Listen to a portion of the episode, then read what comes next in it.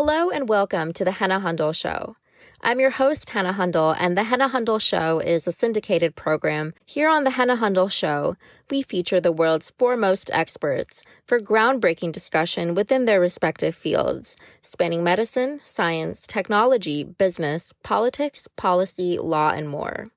Join me, your host, Hannah Hundel, on a mission to unpack and understand how contemporary high impact issues are being tackled by the world's most influential leaders. For today's episode, I'm bringing you an installment in our 2020 U.S. presidential series as we have an interview with Republican candidate Joe Walsh, the former representative for Illinois' 8th District. Representative Walsh was a supporter of President Trump in the 2016 general election, but now says he has changed his tune and is hoping to seek the Republican Party's nomination for 2020. This primary challenge is interesting because Representative Walsh calls President Trump morally unfit for office. However, Representative Walsh himself bears a record of making comments that many people have deemed racist, inflammatory, incendiary, or just plain inappropriate. In an interview with MSNBC, Representative Walsh admitted, quote, I've said racist things on Twitter. Many such tweets have been widely rebuked for encouraging violence against minorities and have even resulted in his own Twitter account being suspended. So, why does he believe he's a better alternative to President Trump? Well, we're going to ask him. Knowing of his history, I think it's still important that we ask him about his positions on the issues because he is, after all, running as a candidate in this cycle to be our president. So please join me now in welcoming to the program Representative Walsh. So, Representative Walsh, you've said that if you were still a member of the House of Representatives at this time, you would vote to impeach President Trump. You yourself voted for him in 2016, and to this day, by and large, we've seen the GOP stand behind him. As you run for the Republican nomination, what does this say about your party? Uh, that the party right now is not a party, it's a cult. It's full of a bunch of cowards and sycophants who have decided to defend Donald Trump and not defend the principles that made you know them and me Republicans uh, to begin with. It's really, really, really disappointing. And so, given that you voted for the president in 2016, help us to understand this shift in your perspective. Why enter the race now? Yeah, I voted, Hannah. I voted for Trump in 16, not because I loved him or liked him. I didn't. Um, he he wasn't Hillary Clinton. Um, it was an easy vote. I figured Donald Trump is a goof. Um, maybe he'll hire a couple good people and maybe a couple nice things will happen. I was not a huge enthusiastic supporter. He blocked me on Twitter during that campaign. So when he first got elected, I tried to do the whole good Trump, bad Trump thing. I'd praise him when he did something good and I'd criticize him when he did something bad. It became clear to me, uh, Hannah, pretty quickly that almost every word out of his mouth was a lie. Uh, I don't care where you are politically. None of us can support this kind of dishonesty. And, and the final straw with me with Trump was at the Helsinki summit back in the summer of 2018 when he stood in front of the world and said, I believe Putin and not my own people. To me, he's the most disloyal president we've ever had. You've called President Trump unfit for office, a charge that we've seen levied at the president repeatedly from the other side of the aisle as well. And typically, when Democrats talk about his unfitness, they're referring both to his actions and his rhetoric. You know, Congressman, many people look at some of the history of comments and remarks that you've made during your time in the public eye and say that your rhetoric has not always been entirely unlike the president's. So I want to hear from you on what grounds specifically you feel that this president is unfit for the job on actions or rhetoric. Uh, both. And, and what's interesting, Hannah, this is, this isn't about Trump's rhetoric, though his rhetoric is deplorable. But as far as I'm concerned, when a president says something, he's doing something. Look, when I say Trump's unfit, it's a serious charge. But this is what I mean. He's two reasons really. He's incapable of telling the truth. I mean, incapable. Um, that's one. And all you got to do is look at this this weekend. He he went to Afghanistan on Thanksgiving and he said that the Taliban has agreed to peace talks and a ceasefire. I mean, the head of the Taliban came out today and said, I don't know what Trump's talking about. I mean, think about it. Right now, the head of the Taliban is more believable than the president. The second reason, Henna, that Trump is unfit is because he's incapable of putting the country's interest ahead of his own. I mean, he's literally incapable of doing that. That's dangerous. So you've joined others like Governor Bill Weld in floating this idea of reclaiming the Republican Party. Is that chiefly how you view this primary challenge as a bid to get the party back in order? No, I I, I see it as a, a fight for the the the safety and well being of the country. Um, uh, look, I'm running as a Republican because I, I want the Republican Party to stand for the things that that I that made me a Republican: freedom and limited government and opportunity for all. But no, Hannah, this is first and foremost. I truly, this is for the country. I truly believe Trump is a danger. I believe another four years of Trump would put the institutions that you and I cherish at risk. If if I can help wake up Republicans, because right now the, the Republicans are a bunch of cowards.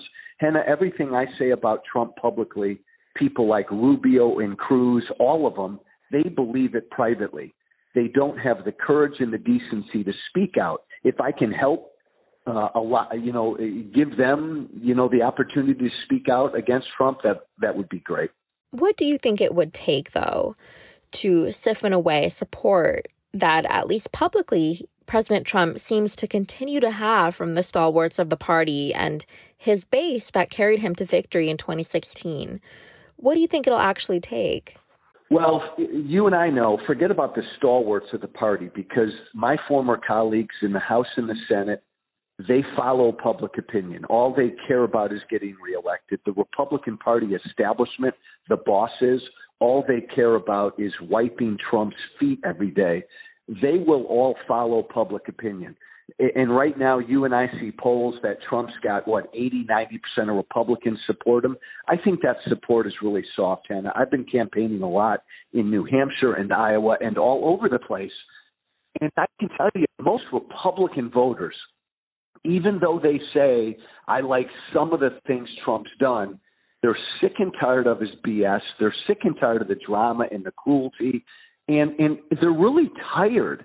And a lot of them can't envision going through another four years of this. They just don't feel like they have an alternative. So let's talk about policy proposals. Healthcare and Medicare for All inspired plans have been popular in the conversation on the other side of of the aisle, and you've tweeted, quote, healthcare is not a right. Your rights do not come from the government. So let me just hear from you. What is your plan to increase access and affordability to quality healthcare for Americans? Yeah, it's and it's such a great question. And Republicans are afraid to talk about healthcare because the Democrats uh, have a good, easy answer. Just you know, Medicare for all. The government will take care of everybody.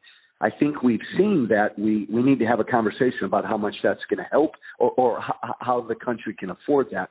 Look, I think we need to rethink healthcare in this country, uh, healthcare and health insurance, um, because right now this is the single largest uh, budget item in the federal government, and it's growing the fastest.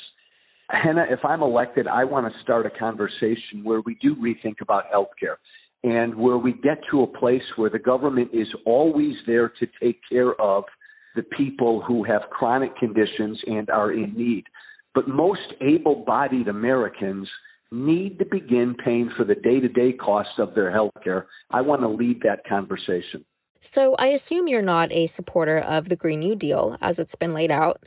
Do you and how would you plan to address climate change in the here and now? Yeah, and it's interesting, Hannah. Climate change is an issue where I've changed. Um, back in my conservative talk radio days, I'd go after uh, you know people on the on the climate change side too much. But the more I've studied the issue, look, climate change is real. I think there's no doubt that man, you know, humankind is contributing to the change in the climate. We've got a president right now who, and truthfully, too many people in my Republican Party call climate change a hoax. Um, I, I right now, and, and the problem, Hannah, it, it, that's crazy, right? Republicans are denying the facts. But the problem is we have no seat at the table when it comes to solutions. And so right now you've got the Green New Deal and everybody else dominating the conversation. Look, I think we need to bring all sides to the table. I think that American entrepreneurship, American innovation has always led the charge in solving our problems. I think when we look at the climate, there are things we need to do now and there are things we need to do over the course of the next hundred years. And I want American industry. I want both political parties. I want government. I want everybody at that table. Another hot button issue has been tax reform, with debate not just about whether the wealthiest Americans should contribute more in taxes, but specifically how much more. And that threshold is the subject of disagreement among many of the Democratic candidates.